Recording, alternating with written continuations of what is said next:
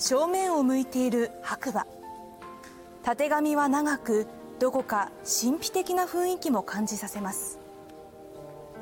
今月11日から鹿追町の美術館で始まった企画展「幻の馬」には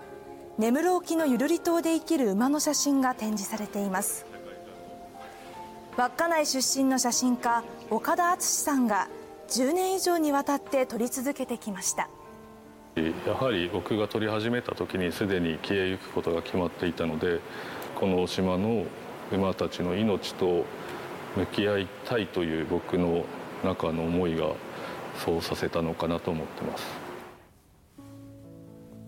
1950年代から馬は昆布漁の労働力として根室からゆるり島に運ばれました。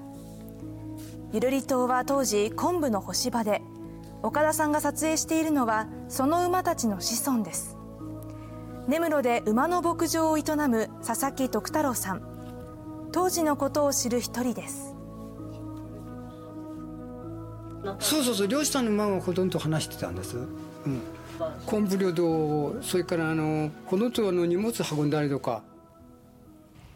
しかし根室で漁港が整備され干し場が確保できると漁師たちは馬を残し引き上げていきました。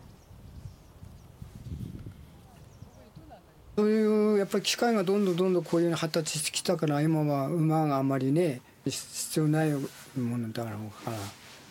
そういう面でみんながやめていくんだろうね。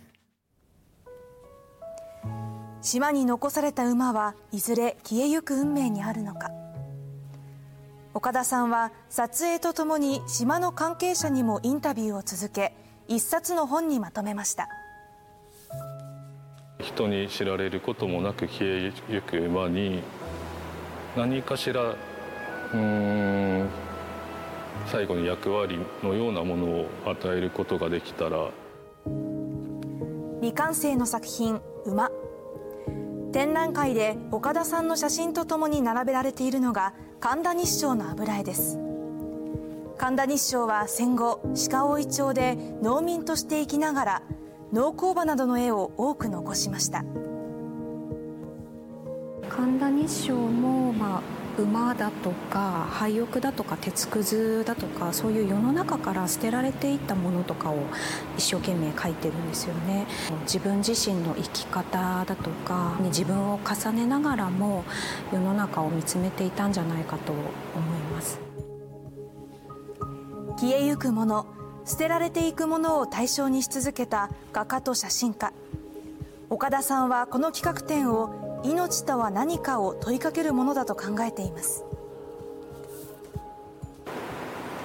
僕や日照がその絵を描くことであったり写真を撮ることで何をこう表現したかったのかっていう